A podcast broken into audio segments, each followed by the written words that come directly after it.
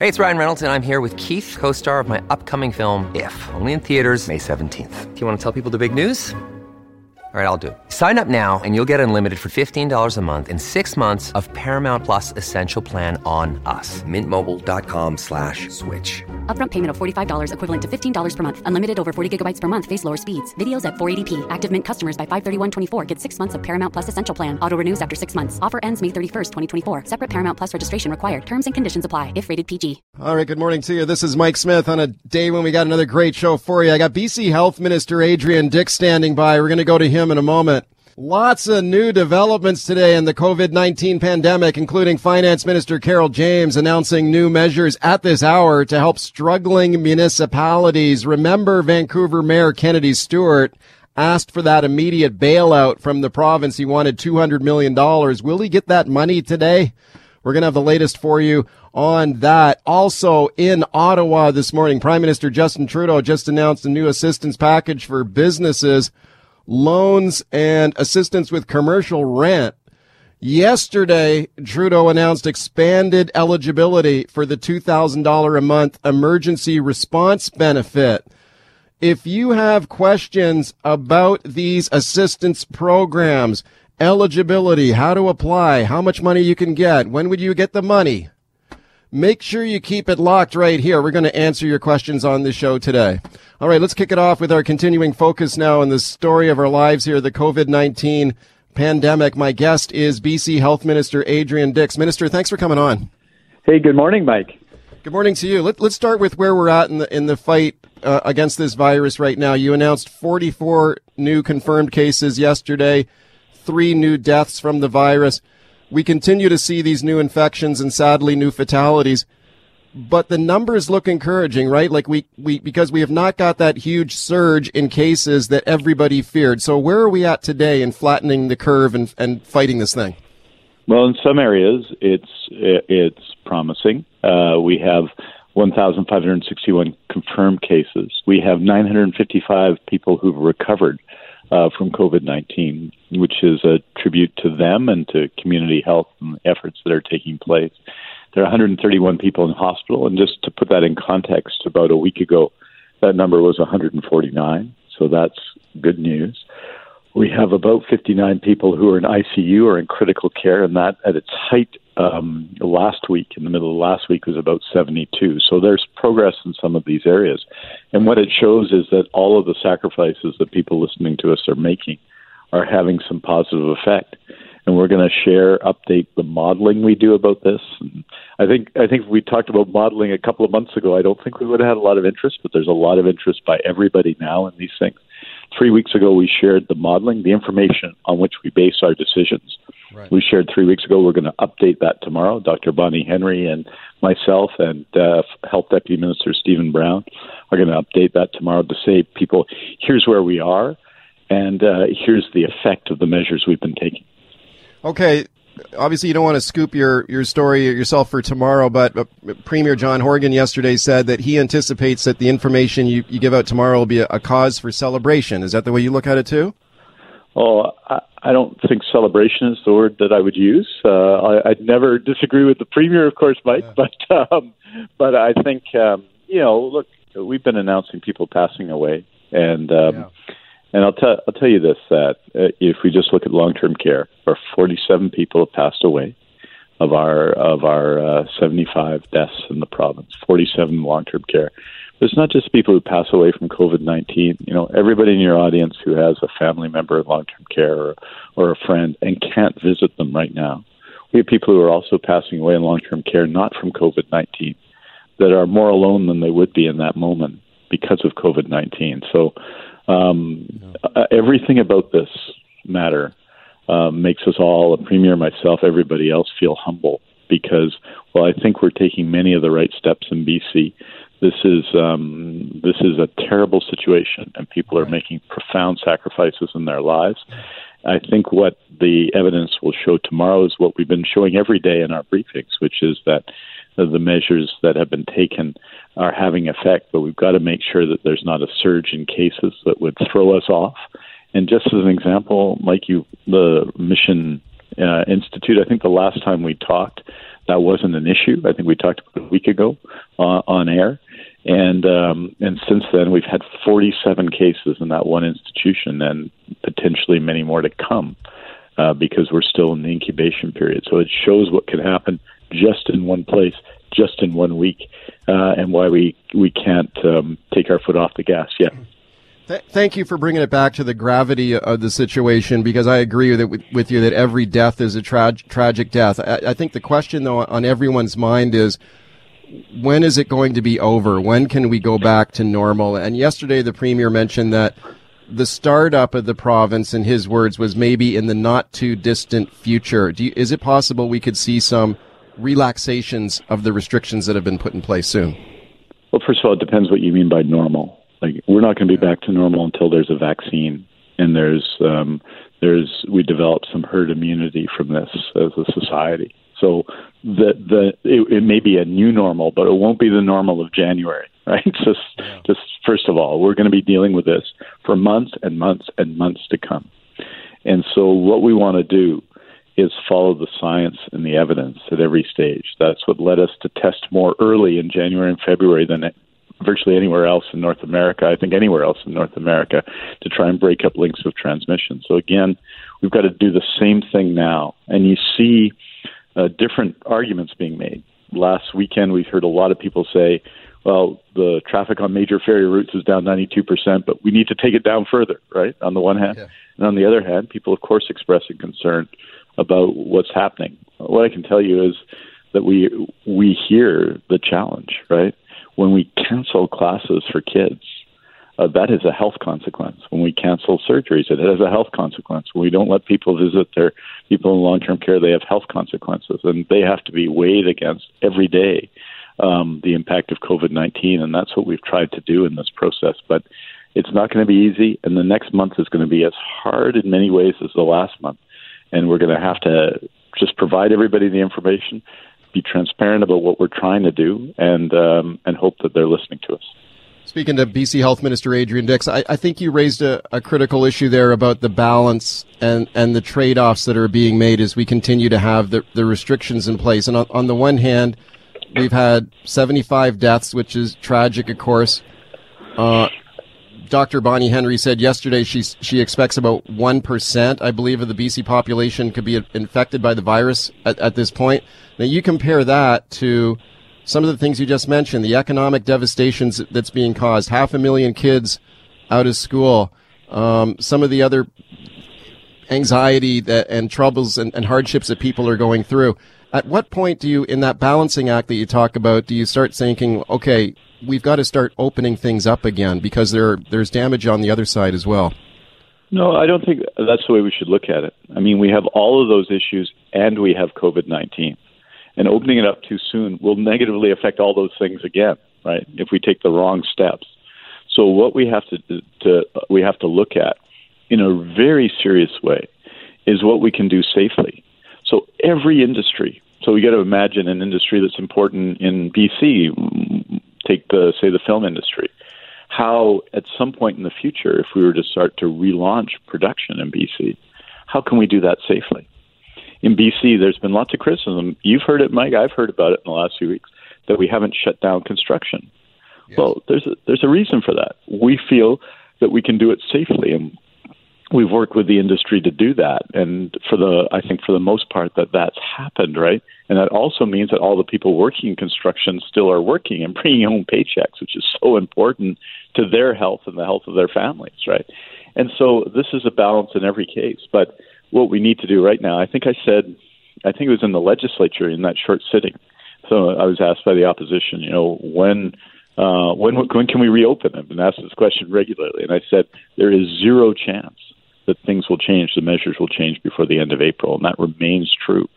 But what we need to do now, all of us, is start the planning of how we might make these changes together so that we can stay as safe as possible while reopening um, life in the community for all the reasons we want for the people waiting for surgery, for the kids who need to uh, get more educational support for others, right? We need to do all these things. And I think what Dr. Henry has done that people have respected is we've taken a science based approach to everything. And that means we haven't closed everything down. And sometimes we've been criticized for that. You've heard some of that criticism, Mike, right? Yeah. We heard it this weekend. Uh, but on the one hand, but take the measures we need to take, which are huge sacrifices for people to stop the spread of this disease. And you only have to look at New York or Seattle or Italy or anywhere else to know what can happen when you don't do that. Okay, is it possible? Speak. Uh, go back to the school system for a minute. You got all these kids out of school. Is it possible that kids could be back in the classroom before the end of this school year? That was a possibility that was raised yesterday, and I hear some people who are enthusiastic about that idea, and others who think that's too risky. Your thoughts? Well, I, I think we have to work our way through these things. I mean, what we've done is cancel classes, but continued to try and engage with children. There's some children who are getting more supports now, and we've talked about the need, for example, to support families of healthcare workers in these times, right? And so, what we have to do at every stage, and um, this will be frustrating, is to be transparent about what we know. So, what are the considerations, and then work it through it. And if something such as that can be done safely, then that might be a possibility. But you know, we're not there yet. We're not there now. Uh, and so my message to everyone is Dr. Henry's message, one of her mottos that I like the most, which is this is for now, not forever. But the adjustments we're going to have to make are real. There is no, the, the going back to normal is not the old normal. It'll be a new normal. Thank you for coming on. Hey, anytime. Take care, eh? I, I appreciate it. Same to you. That is Adrian Dix. He's BC's Minister of Health with the latest on the COVID-19 pandemic. Let's talk about the situation in the city of Vancouver. And you heard the plea from Vancouver Mayor Kennedy Stewart for help. He says the city is bleeding money. They are losing millions of dollars. He is seeking immediate help from both levels of government, appealing to the provincial government for the for a bailout, also the feds. He wants help doesn't seem to be getting what he's want, uh, what he wants so far. Now, this morning, BC Finance Minister Carole James did announce some measures to help uh, municipalities, and, including uh, measures to help municipalities borrow and dip into their commercial or into their uh, fiscal reserves, which will certainly help, but certainly not the bailout that the mayor had been asking for. Now, have a listen to this. I, Kennedy Stewart was my guest on yesterday's show, and when he talks about the possibility of laying off firefighters, police officers, other first responders as the city faces this financial crunch. Look, he says he's just being honest. He's just being transparent. Here he is. We're being very open about our financial situation at the city, uh, having a, a long discussion about it yesterday. Uh, in total, our worst case scenario would be about a half a billion dollar operating uh, revenue loss which would be financially devastating. And I think it's my job as mayor to lay that out. I'm just going to have to keep telling the public the truth. Okay, let's check in now with Sarah Kirby-Yung. She's a Vancouver City Councilor. I'm very pleased she could come on. Councilor, thanks for doing this. Good morning, Mike. How are you? I'm I'm good. Thanks for thanks for coming on. What do you think about uh, Mayor Kennedy Stewart's plea here for for assistance? He says he's just being honest and straight with the people about the crisis that the city is in. Your thoughts? Uh, I, I think that uh, the city of Vancouver needs to look at its own house first and tighten our belt. I think that uh, doing politics through diplomacy versus press conference is probably a better way to go. Um, I don't think the approach has been helping our relationship with the provincial government. Um, and as we saw from the announcement this morning, they are recognizing the need to invest in businesses and directly in economic recovery. Um, and they also have had a lot to deal with. So they've been taking um, sort of the necessary approach of dealing with the immediate emergency steps, um, like around health and physical distancing. And now we're getting into the recovery strategy. So we're going to need to work together hand in hand to get through this. And I'd rather see a more collaborative approach. Um, I also think that it's caused a huge amount of concern for our frontline responders, like our firefighters, making those comments. Um, it's created a lot of anxiety for residents. And I think what they need right now is to look for the city for some steady leadership um, and the signal that we are willing to step up and take a look at our own house and make some tough decisions. Okay, I, his um, comment that the city might have to lay off first responders as a result of this crisis, I think it was a jarring one for sure. And I talked to him about that yesterday on the show, and let's have a listen to what he said. Here he is talking about the possibility of laying off cops and firefighters. Look, if we have a half a billion dollar hit with no help from the federal and provincial governments, and it doesn't look like anything's coming, all options are going to be on the table here. It's not like a choice for us, is that we cannot run deficits. Uh, the last thing, and of course, what I've said in many interviews, is why we need help is because we absolutely cannot lay off first responders in the middle of, of this pandemic. Okay, I don't know why he would even mention it as a possibility of laying off police officers and firefighters if it's it's obviously not going to happen. How do you interpret his remarks here? Is he it's kind of a bargaining chip to try and get money from the province? So, so a few thoughts. So, first of all, I want to say thank you uh, to our firefighters and our first responders, police, hospital workers, because they are the ones that are in harm's way. A lot of us get the benefit of working at home, um, and they don't get to do that. They're actually out there and they're exposed, and they are doing, you know, incredible work there. So, I think we should be thanking them and fire and not adding to their stress. I also think it's important to note that the fire chief, Darrell Reid, when we had our last budget deliberation at City Council, um, shared, and this is an incredibly astonishing thing to think about, that we have less firefighters today in the city of Vancouver on any given shift than we did in 1968. They had not kept pace in terms of increasing. They used to have 6,000 emergencies per year then. They now have 10 times more than that, and we know a lot of them are really complex. So the growth in a lot of the staff of the city um, has not been in our firefighters. And the one increase that council did approve in December was was overdue by decades, um, and we only had one year of that in terms of expenses. So that's not where the growth in cost and expenses has come from, um, and I don't think that's the signal that we want to be sending right now. Speaking to Vancouver City Councilor Sarah Kirby-Yung, where do you what do you think the city should do here to get through this this tough patch? I mean, obviously the city is losing money. I don't think you can dispute that. What do you think the city should do about it? I think we should go back to basics. Uh, we had a council meeting this week, as everybody knows, and uh, we had the report, I call it the advocacy report, or advocacy not action, um, to the provincial government to ask for operating grants and, and cash bailouts to municipalities. Um, but we didn't have anything in there that talked about what are we going to do to tighten our own belt. And so I added an amendment to say, let's have staff come back with a plan to balance the 2020 budget, knowing we're going to have reduced revenue. Let's focus first on, on the basics, core services, police, fire, sanitation, garbage pickup, sewers, all of those things that we are mandated to do the municipal government has to do in the Vancouver Charter. Let's see what that looks like in terms of numbers. Um, and see if that matches up with what we think the revenue is going to be. Um, and council did not support. They supported coming back with options for balanced budget. They did not support starting with the basics. And unfortunately, that's what we're going to have to do. These are tough times.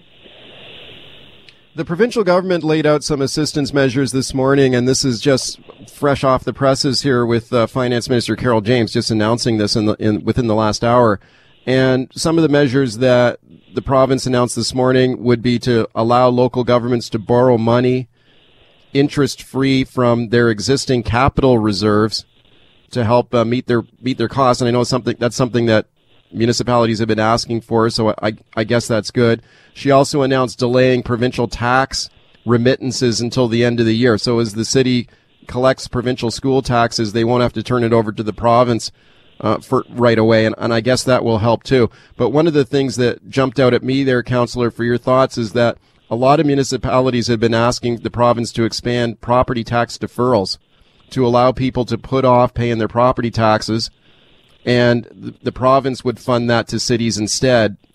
And that's not in this announcement here this morning. Do you think that's something the province should be considering? And do you think what the province is doing here is adequate or enough? So first of all, let's talk about the positive. Um, and I, I appreciate the announcement because I think they're putting the focus where it needs to be, which is helping the people that need it, and that's our business and economic recovery. That's what I see in this announcement this morning.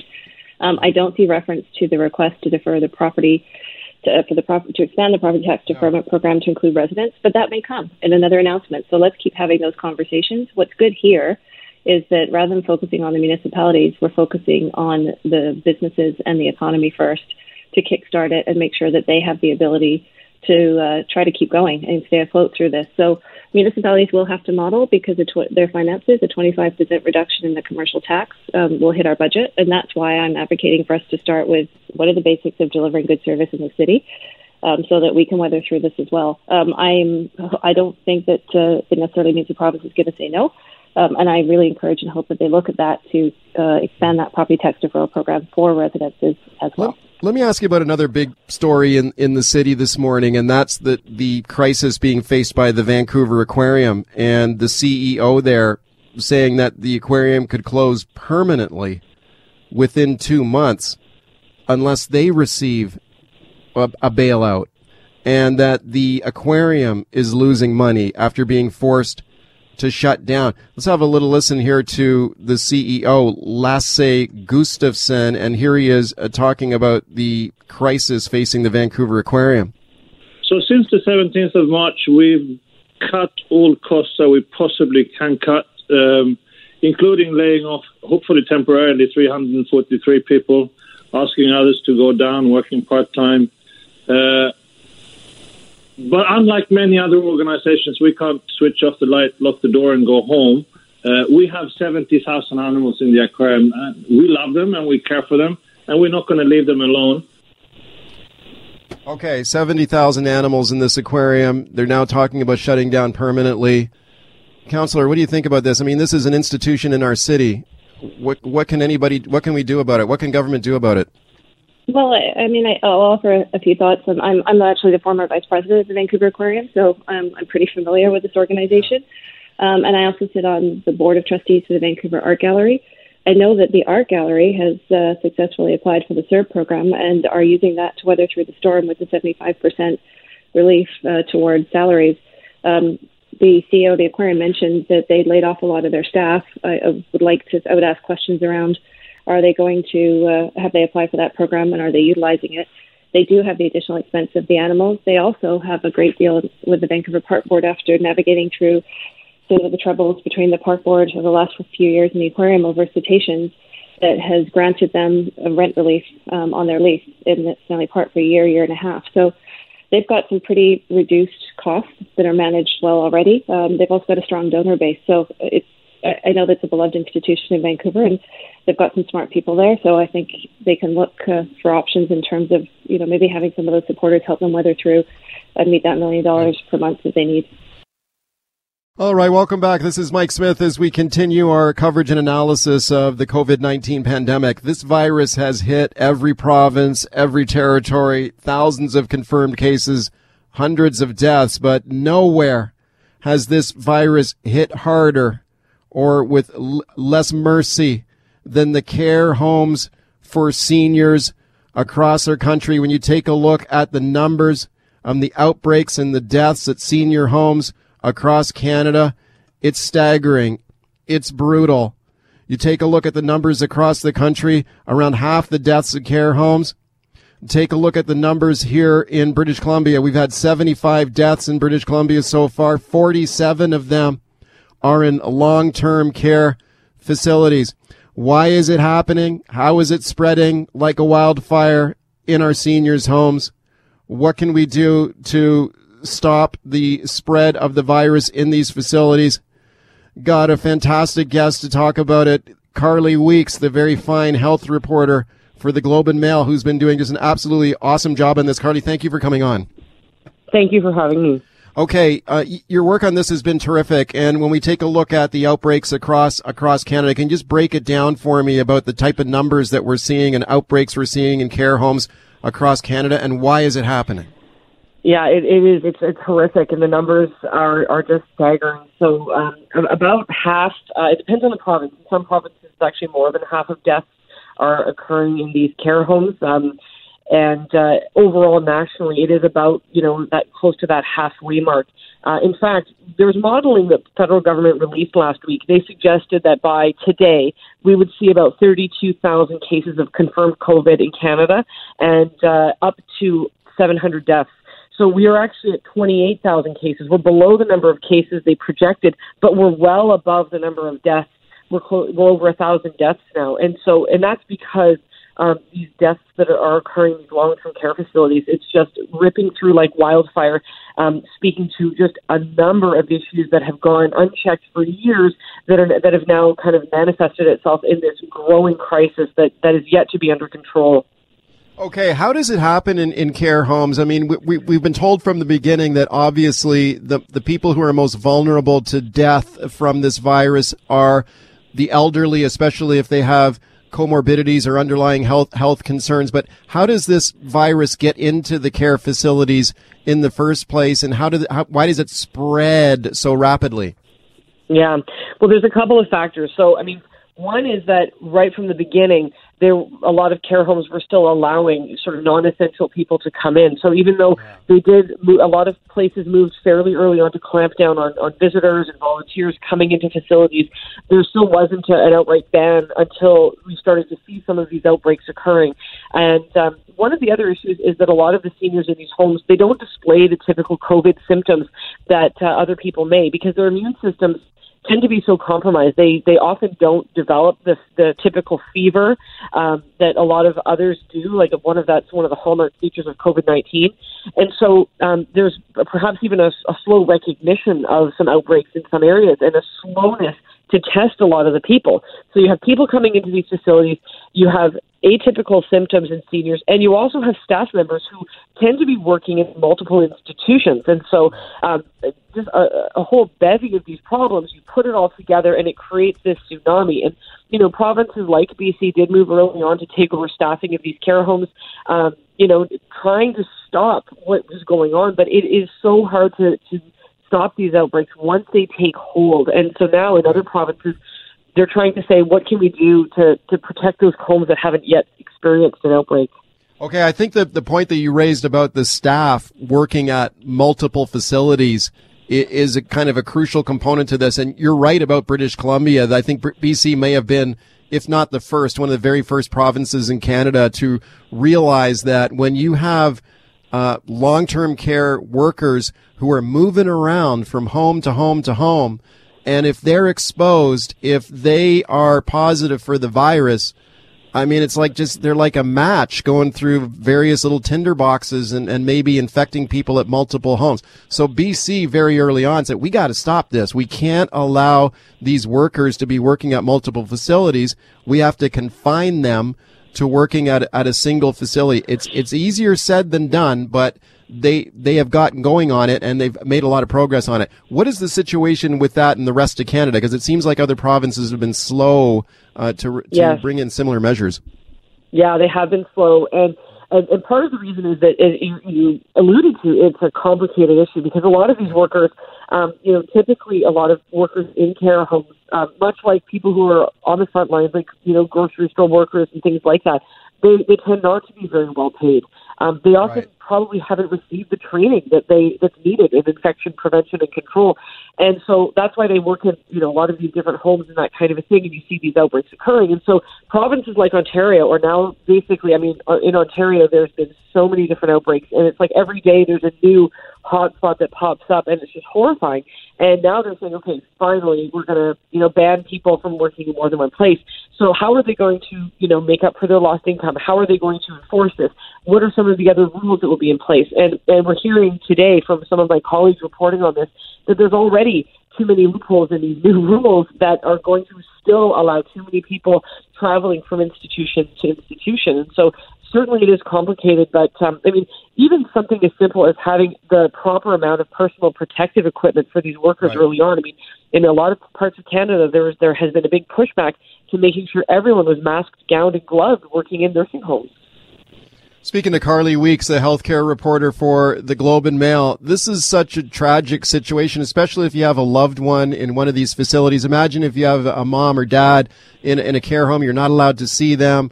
You are worried about them getting this virus. And uh, I've taken just heartbreaking calls from people on this show in the last couple of weeks who are just so worried about their parents in care homes. And some of them raising what I thought was pretty uh, significant concerns about the way things are operating. Like, should there, speaking of that personal protective equipment, shouldn't all the staff be required to, to wear masks? What about taking the temperature uh, of the staff when they show up to work to try and prevent someone who's positive for the virus potentially spreading it in that care home? Do you think there could be uh, greater restrictions and rules about the way these care homes are managed to, to stop this the spread of this virus in these homes? I think there needs to be, and I think that after this there will be a, a bit of a reckoning. Um, this has been a crisis that's been brewing for so long. Every year there's there's outbreaks of influenza at care homes that that kill so many residents of these facilities. Uh, these are the kinds of scenarios that have played out year after year after year, and now they're getting maybe the attention that they need because of this crisis that we're in. So yes, why don't we have these mandatory policies in effect Um, I've talked to some experts this week who suggest there are a couple of things you could you could start to do. I mean, we know we know now that testing is is finally being ramped up in Canada, so Yeah. we need to do a lot more with testing. Get some people who don't have symptoms, get them tested. That's a controversial area still, but we know that people with COVID often have mild symptoms. If you're showing up to work and you're working with a vulnerable group, you either need to be tested or you need to be wearing, you know, all of that personal protective equipment to protect these vulnerable people. And stop residents from sharing rooms. They shouldn't be sharing rooms anymore. It's, uh, it, you know, I mean, it's just that these minor, minor things that need to be done right away to to stop this spread. As we continue talking about the COVID 19 pandemic, especially in care homes across Canada, and this is where this virus has really inflicted uh, the most brutal damage. When you take a look at across the country, the very first fatality from COVID 19 was recorded in British Columbia, and it was at the Lynn Valley Care Center in North Vancouver. And ever since then, we have seen this virus just cut a path of destruction through care homes across the country. The Pinecrest Nursing Home in Bobcaygeon, Ontario, 29 deaths. Residence Herron in Dorval, Quebec, 31 deaths. The Centre d'Hébergement La Salle in Montreal, 77 infections there. 26 people have died. This is where this virus is really cutting home to the bone for sure. Carly Weeks is the very fine Globe and Mail reporter who's been covering it. Let's take some phone calls here in the open line. Hi, Colin. Yeah, hi, Mike. Uh, So back when uh, SARS hit, Theresa Tam, uh, she wrote a um, a pandemic report that says this is what the government should do. So Taiwan and Korea did the same kind of thing. So relating to the healthcare or the elder homes, is that they're supposed to have PPE protection in place, and then once the pandemic breaks out, that they're not supposed to be jumping from one place to another. And none of these were pro- like this was protocol, and none of this happened anywhere across Canada. And you know, she is the health person across Canada, so you know it's under her watch, and she didn't even do what she was uh, supposed to do. They tell the Okay, government. well, I guess we did we have an early warning about this, Carly? You know, this is uh, this.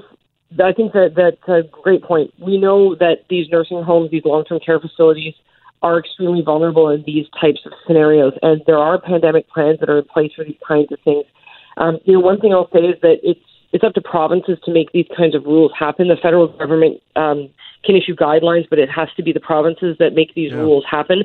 Uh, we can ask, I think there's going to be a lot of questions that need to be asked about why more wasn't done earlier. I, I do think that we're going to be seeing a lot more of that discussion in the weeks and months and years ahead. Yeah, I mean it's provincial jurisdiction for sure, but I, I think there's going to be, like you said, there's going to be a big discussion about that, about whether these these homes are adequately staffed. Do they have the necessary protective equipment? Are these facilities being properly cleaned? Are the residents of these facilities being properly treated? I mean, we're hearing horror stories out of some of these places now. It's it, it is it's horrifying, and even inspections not being done. That's uh, you know one of the stories that's coming out of Ontario. A lot of these places haven't even been visited by inspectors to say what are you know what protocols and procedures do you have in place. And yeah, some of the stuff we're hearing it's it is it's like something out of a horror movie. Let's go back to the phone lines now. Maria on the open line. Hi. Hi, Mike. Hi. Um, I'm coming from that perspective. I'm the mom of a daughter who is just finishing up the care home program, and the wages they pay it are deplorable.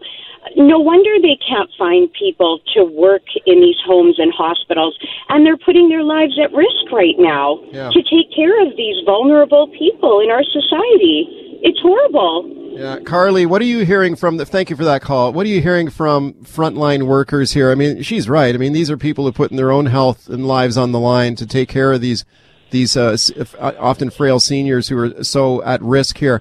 What are you hearing from Yes. those frontline workers? I mean, do they feel like they're getting enough protection? I I think the the uniform answer, for the most part, is no. And certainly, some homes are better than others. Uh, Yeah. definitely. But I think across the board, that's one message that's become quite clear is that these are people that are on the front lines. They're um, putting themselves at risk. You know, there's a lot of care home workers who've become sick with COVID, and yes, they're they're underpaid, they're undervalued, and I think it speaks to this deeper issue of how we sort of view, um, you know, the elderly and, and people who have long-term or chronic illnesses or disabilities. The fact that we're allowing our vulnerable populations to sort of, um, you know, be taken over by this virus, and and the the people that are trying to take care of them not being even given the right equipment. I mean, the fact they can't even get masks and gloves for the most part, it just speaks to that level of sort of neglect of this area. 604 280 9898 is the number to call. Star 9898. Toll free on your cell. Back to the phone lines. Hi, Dave. Oh, hi there. Listen, I uh, glad to speak to you, Mike.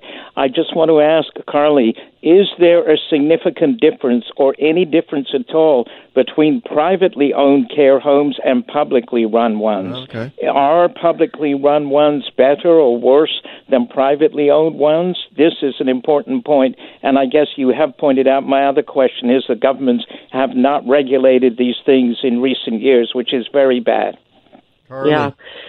Yeah, that's a great question. So, you know, and I, I think every province is a little bit different, but we are hearing, and this is maybe anecdotal still to this point, that some publicly run ones do seem to be better in in a lot of ways because they seem to have had more inspections. Uh, that you know could change jurisdiction to jurisdiction. So I don't want to you know say too much before we get the full story, which is still emerging because there's been uh, some public care homes uh, recently that have that have also come out as having numerous numerous deaths. I mean, certainly Quebec seems to have a major problem in its private care homes.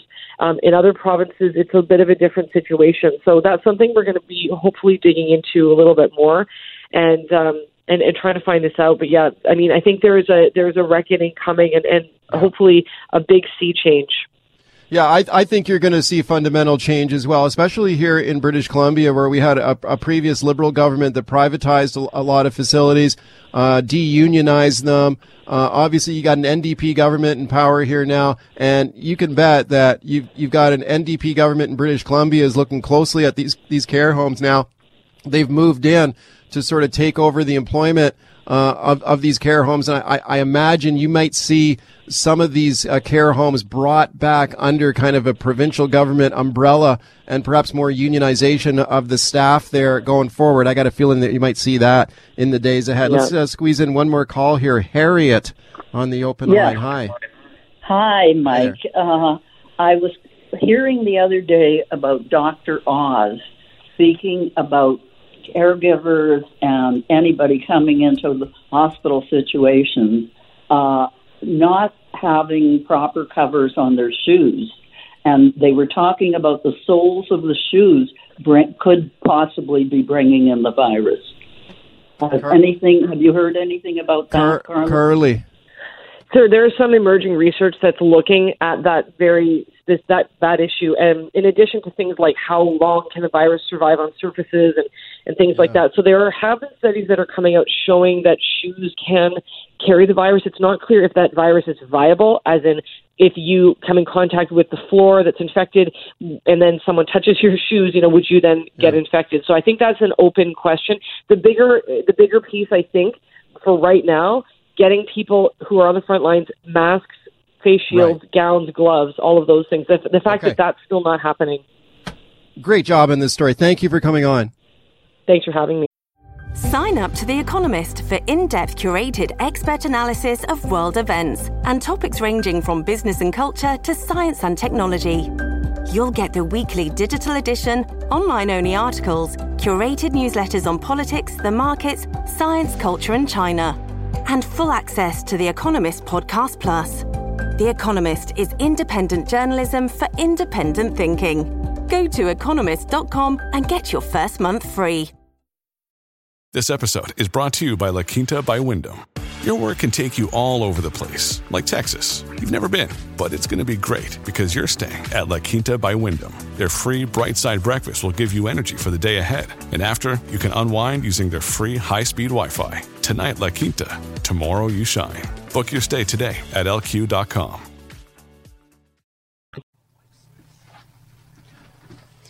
All right, welcome back as we continue talking about the COVID 19 pandemic and some of the assistance programs being rolled out once again today by both senior levels of government in Ottawa.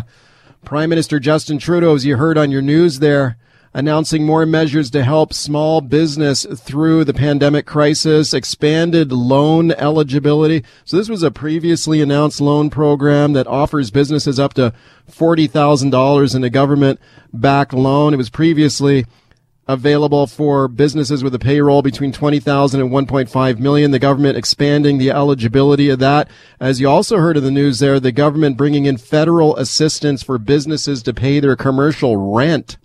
So that's going to appeal to, I think, to a lot of businesses who are having trouble paying the rent as their businesses uh, suffer. Yesterday, uh, Trudeau announced expanded eligibility for the Canada Emergency Response Benefit. This is one of the most popular programs the government has rolled out, that $2,000 a month. So the eligibility for that program now expanded. The provincial government announcing more help there uh, on uh, for businesses and individuals today too.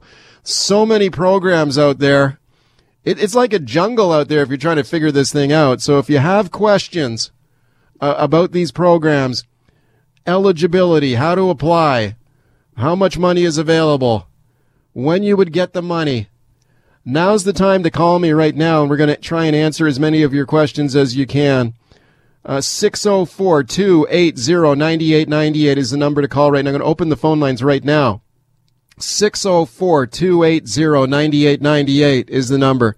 Star 9898, toll free on your cell. My guest is Lior Samfiru, the employment lawyer, and it's great to have him back on. Hi, Lior. Uh, hi, Mike. How you doing? I'm doing good. You're a busy man these days uh, with all these new programs getting rolled out. Almost, it seems like almost on a daily basis. What did you think about the announcements from Trudeau today?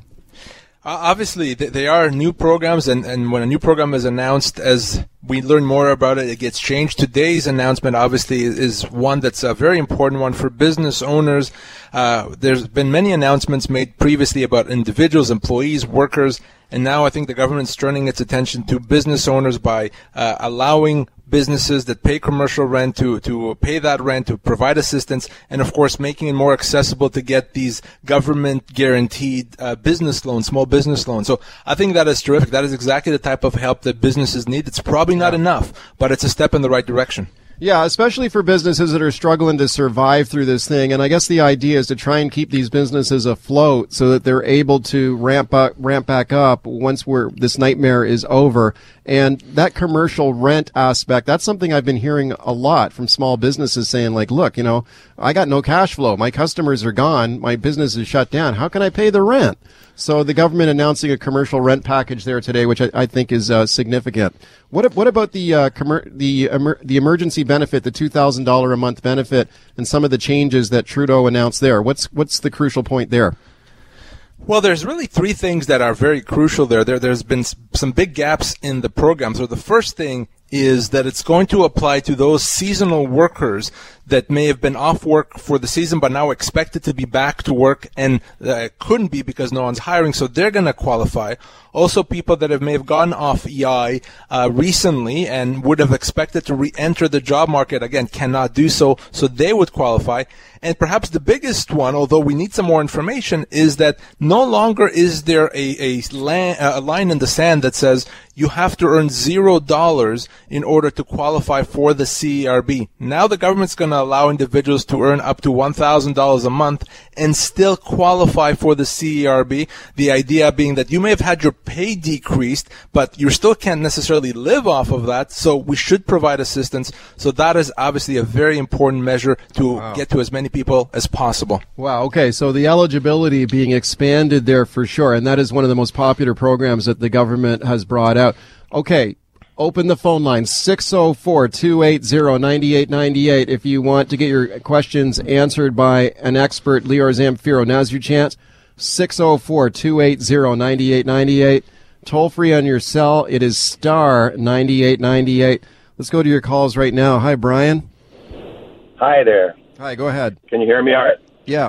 Looking i'm looking for help to understand uh, just prior to the outbreak um, I had a workplace accident, and I'm being supported through uh, WorkSafe, probably for another week or two.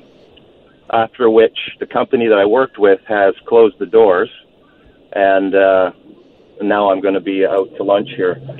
Um, my question is, being uh, co- currently collecting WorkSafe, um, am I eligible to apply or for that uh, that benefit, which would really benefit me after uh, another week or two?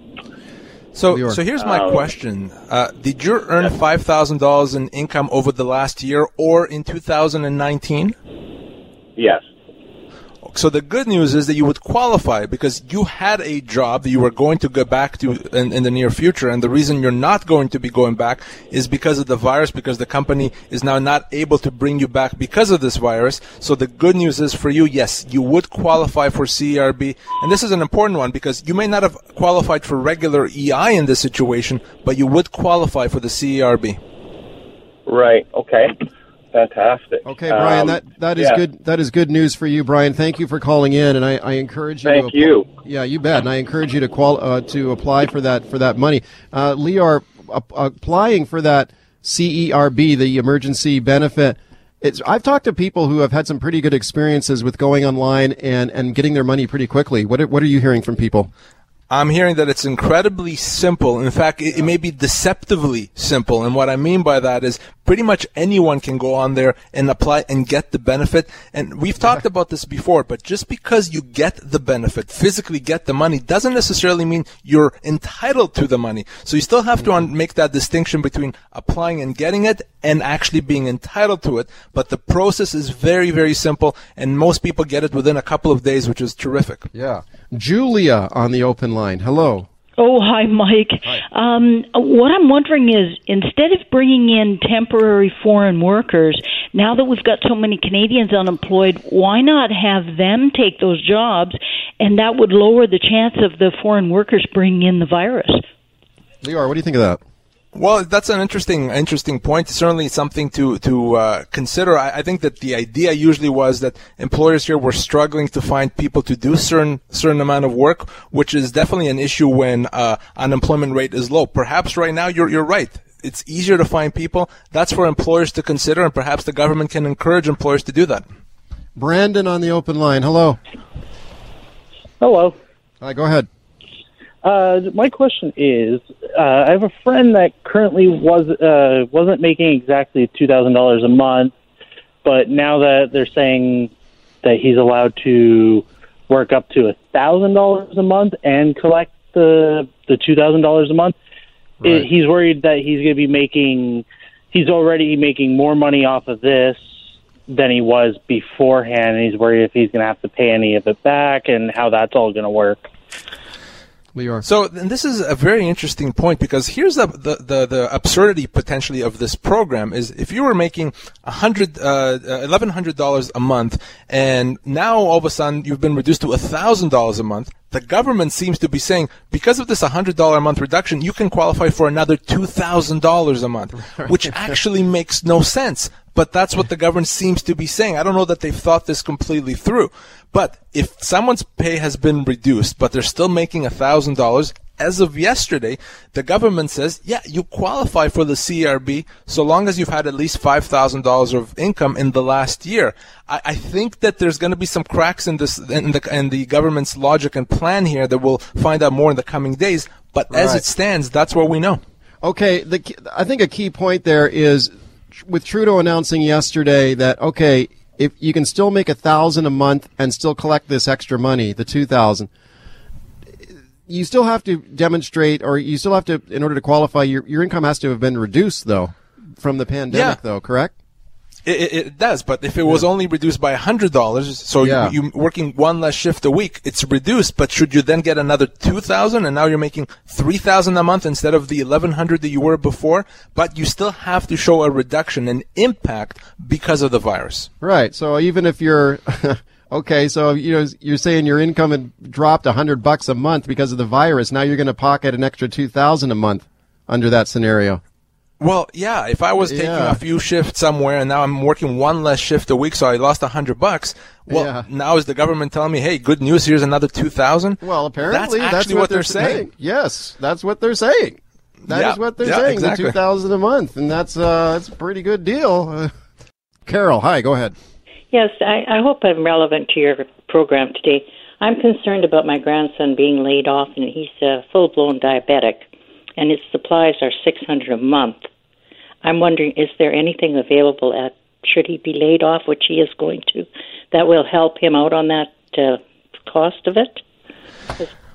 Well, the, the the good news is that most uh, employers will actually continue benefit coverage for employees even while on layoff, and uh, most employers have done that. I find, and if they're not planning, I, I think your your son can talk to your, his employer about doing that. It's a fairly nominal cost for employers. It could be a hundred or two hundred dollars a month for the employer, so that may be of great value for your grandson. Beyond that, of course, he would, if he's losing his job because of the CERB and he's had uh, the $5,000 of income in the previous year, he can apply for the CERB and then hopefully that money helps defray some of the costs. Uh, Beyond that, there would be no assistance. The best advice is to get his employer to continue his benefit coverage. Good luck with that, Carol. 604 280 9898, star 9898 on your cell. Hi, Ron. Hi, Mike. I just had a quick question. I'm a single dad, and I've got an 11 year old son, and because of this COVID 19, he's obviously not in school. So I'm kind of caught in a dilemma here of letting him stay home by himself, which I'm not comfortable with, um, and also having to work. Now, if I was to apply for that uh, emergency $2,000, that wouldn't pay my rent, like you know how it is in the lower mainland, let alone groceries and car payment, et cetera. So my question is now: is if my hours are, are um, cut back a bit, and then I'd get the two thousand if I was able to. I'm not sure. I think I would uh, um, be able to get that. I'm not. I'm not sure. I have to ask your guest, but um, that extra thousand dollars, I could probably do it. So I'm just. I'm kind of caught in a rock and a hard place here. I'm not knowing what to do and being a Okay. responsible parent. Okay, let's see what Lior thinks. Lior. Well, you- you're absolutely right that if you're staying at home to care for a child that's otherwise that otherwise would be in school, then you are allowed to apply for the benefit. And as of yesterday, as we were talking about earlier, you can get the benefit and still earn up to thousand dollars a month. So perhaps the best way to deal with this is to talk to your employer and say, "Well, I could be gone off completely, but I'd like to still help you. So why don't we find up find a schedule that makes sense that uh, provides some value to you, employer, but also allows me to earn that thousand dollars. So if you can do the thousand dollars and get the two thousand from the government, hopefully that puts you in a position where you can uh, get by for a while. Okay, Ron. Good luck with that. You know, but make sure you don't make sure you don't make a thousand and one dollars a month, right? Yeah, there, there's not much leeway here, you know, as Yeah. usually is the case with the CRA. You know, there, there's no well, it's approximately this. If they say a thousand dollars, they they mean it. Yeah, a thousand. So if you're making a thousand and one dollars a month, then you wouldn't qualify. But if you're making one thousand dollars, then you'd potentially qualify for the extra two grand a month. So that's the one thing to keep in mind. Marilyn on the open line. Hi there. Oh, hey, Mike. Thanks for taking my call. Sure. Um, I'm not sure where I fall into. I'm I'm on income assistance, and I have been for like you know a couple of months now. And my job search got sidelined with this COVID, and I also get a bit of my CP peanuts, and um, you know I'm living like you know under eight hundred dollars a month. So I don't know if there's anything I qualify for. As well, I was doing occasional work up until March, uh, where I would go and do housekeeping, and I claimed that on my income assistance form, right? Because I think I'm allowed to make four hundred dollars a month. So I don't know if I qualify for anything. Lior. So if you're on income assistance, the government automatically uh, is going to be paying you an extra three hundred dollar uh, uh, supplement uh, uh, during the months of April, May, and June, and you don't actually have to apply for that. That should be automatic. So if you haven't received that, that is coming. So that that helps a bit. Now you may actually be able to apply for the CRB, but only if this this casual work that you did, if you lost it because of the virus, number one, and number two, if you've had five thousand dollars of income in the previous year. So if you kind of if you just earned enough to meet that threshold, you can apply for the CRB. Beyond that, it's that three hundred dollar a month supplement, which is automatic. Does that help you, Marilyn? Think so because I did. I did like I live on the poverty, like below the poverty line, basically, right? So, Yeah. um, and I think I did make you know less than. I think I let made less than ten thousand dollars that last year. So, but yeah, Well, if I get qualify. that extra, Then you would qualify. What if she? Okay, can you? We've only got a minute left, Lior. But if you're collecting EI, can you also collect the emergency benefit too? So no, it is one or the other. So if you're already on EI from a previous uh, uh, unemployment, that you will get, continue to receive that EI. Uh, if you're if you lost your job since March the 15th, even if you applied for EI, you're going to get the CRB for up to four months. And if you're not working, you're going to automatically then switch to EI at that point. So you cannot get both at the same time. Okay, so you'd take the higher the higher amount. Would be Eh, the, what well, you would do. Well, you actually get the CRB right now automatically. And by the way, that's a good point, Mike. For some people, that could actually be less money because EI tops out at 550 or 60 a month, whereas, of course, the CRB tops out at 500 a month, and they're both taxable. Lior, what's your uh, website? People want to check out, get more information. Uh, employmentlawyer.ca, uh, best place to check out or to get in contact with me. Thanks for coming on. Anytime. Okay, that's Lior Samfiru, the employment lawyer. Thanks a lot for all your calls. I mean, there's so many people out there got so many questions. I hope we helped people out on that today. All right, welcome back. This is Mike Smith. Have you ever heard about anybody breaking the social distancing rules? That can really tick people off. I got an email from a listener yesterday. He told me about some people in his neighborhood returned from an overseas trip they came home. They're supposed to quarantine for two weeks. Everybody knows that, right? Those are the rules now. Instead, he said he saw the guy taking his dog for a walk. What? That's illegal, isn't it? So what are you supposed to do about that if you see someone breaking the rules? Well, some jurisdictions have set up a snitch line so you can report the rule breakers. Claire Allen, CKNW contributor, has been looking into that. Hi, Claire. Hey, Mike. So, you know, you live in Victoria. Would you say that people in your neighborhood are doing a good job with social distancing? Oh, absolutely. I, I would say I would say yes. Yeah, everyone everyone's pretty much on board around where I live. Yeah. That's good. Yeah. I live in a condo building and I've been really impressed with uh, how everyone has been dealing with it and how, you know, my strata has been handling it. But, you know, there are some people who may not be following the, uh, the rules.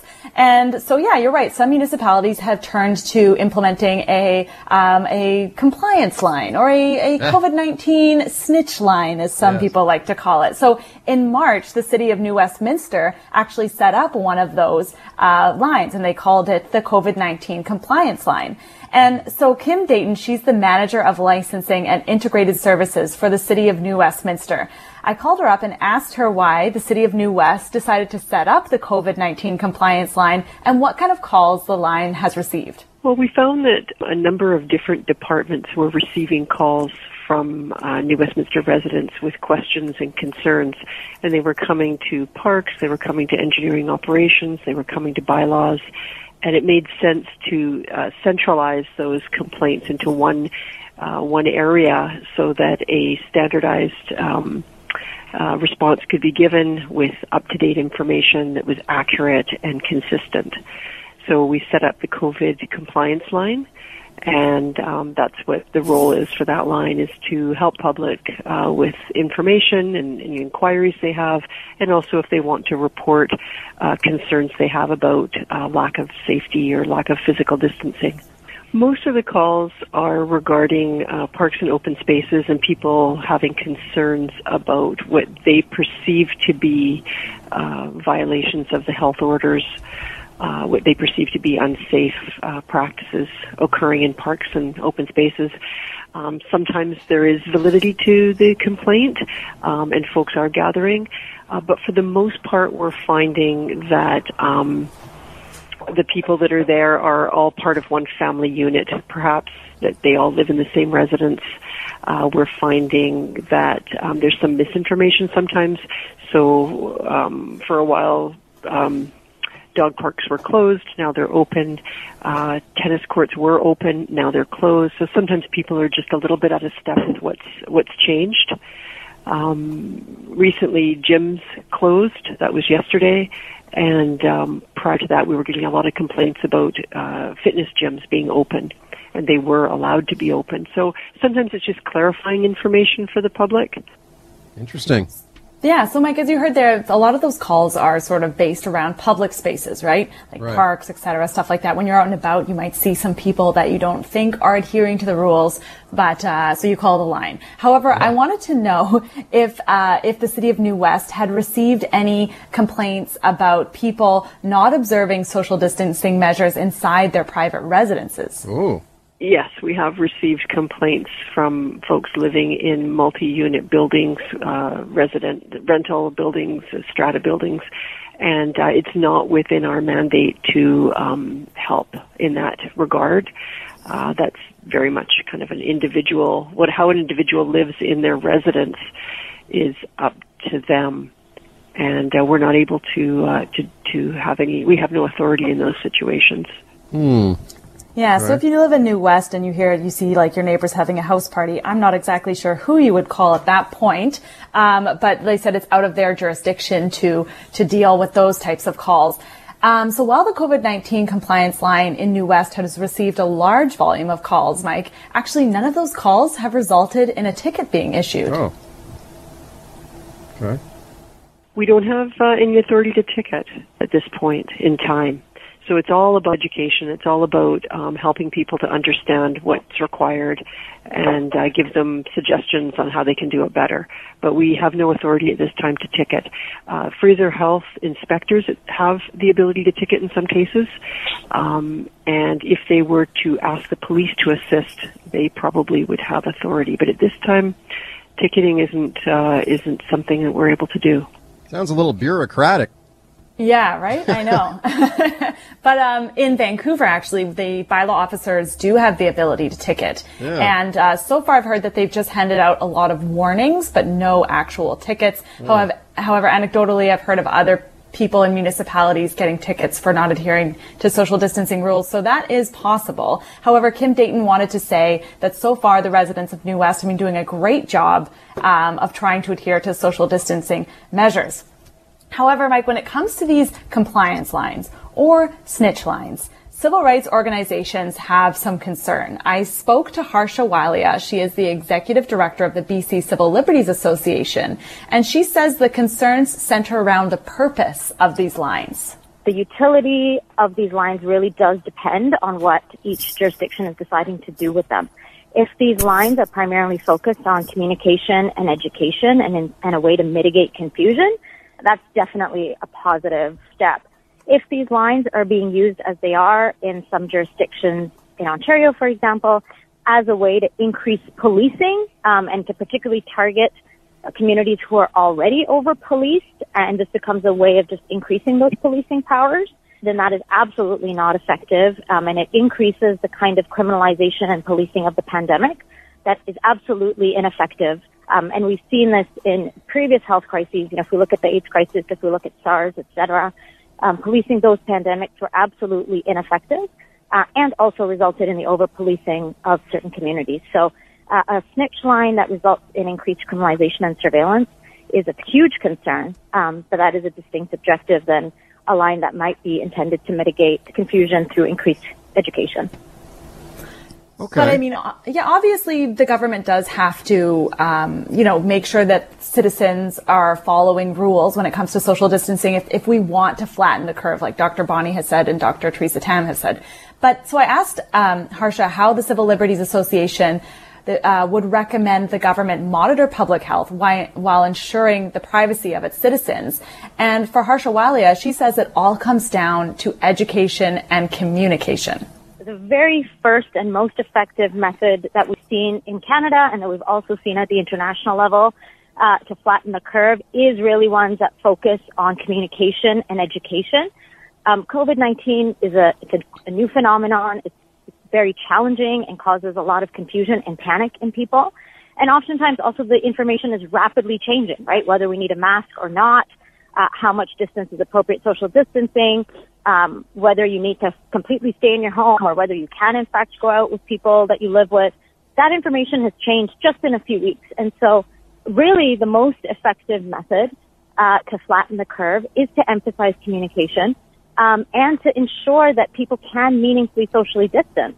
Uh, I believe, and I think all kind of polls have indicated that people do want to flatten the curve.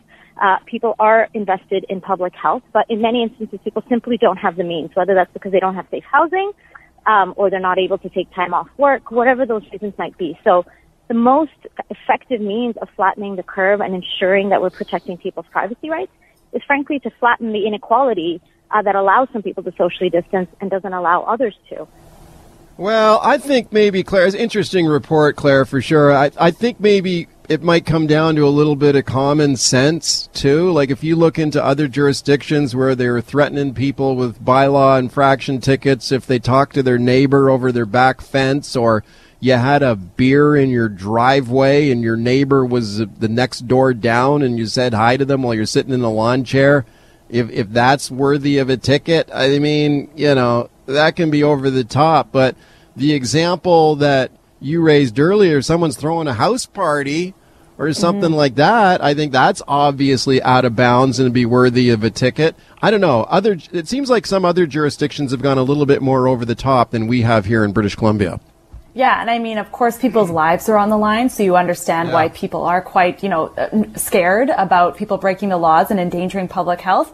But I think that we should all remember what Dr. Bonnie Henry has said a few times in her press conferences, which that we should try to practice some sort of compassion and understanding and not just, yeah. you know, jump on somebody right away if we think they're breaking the law or the public health guidelines rather. Um, because, you know, we have seen examples where people have been shamed where right. individ- where we don't know what's going on in that person's life. Like, for instance, a woman shopping with her children because she's a single mom. You don't know oh, exactly, yeah. and people are doing the best that they can. But I think there is a role for these lines in our society right now because of the fact that the information is changing so quickly and people do have questions. So I think the BC Civil Liberties feels okay about it if it's about education and communication. And obviously, yeah. ticketing is a different issue. Good stuff, Claire. Thanks for that. Thanks, Mike.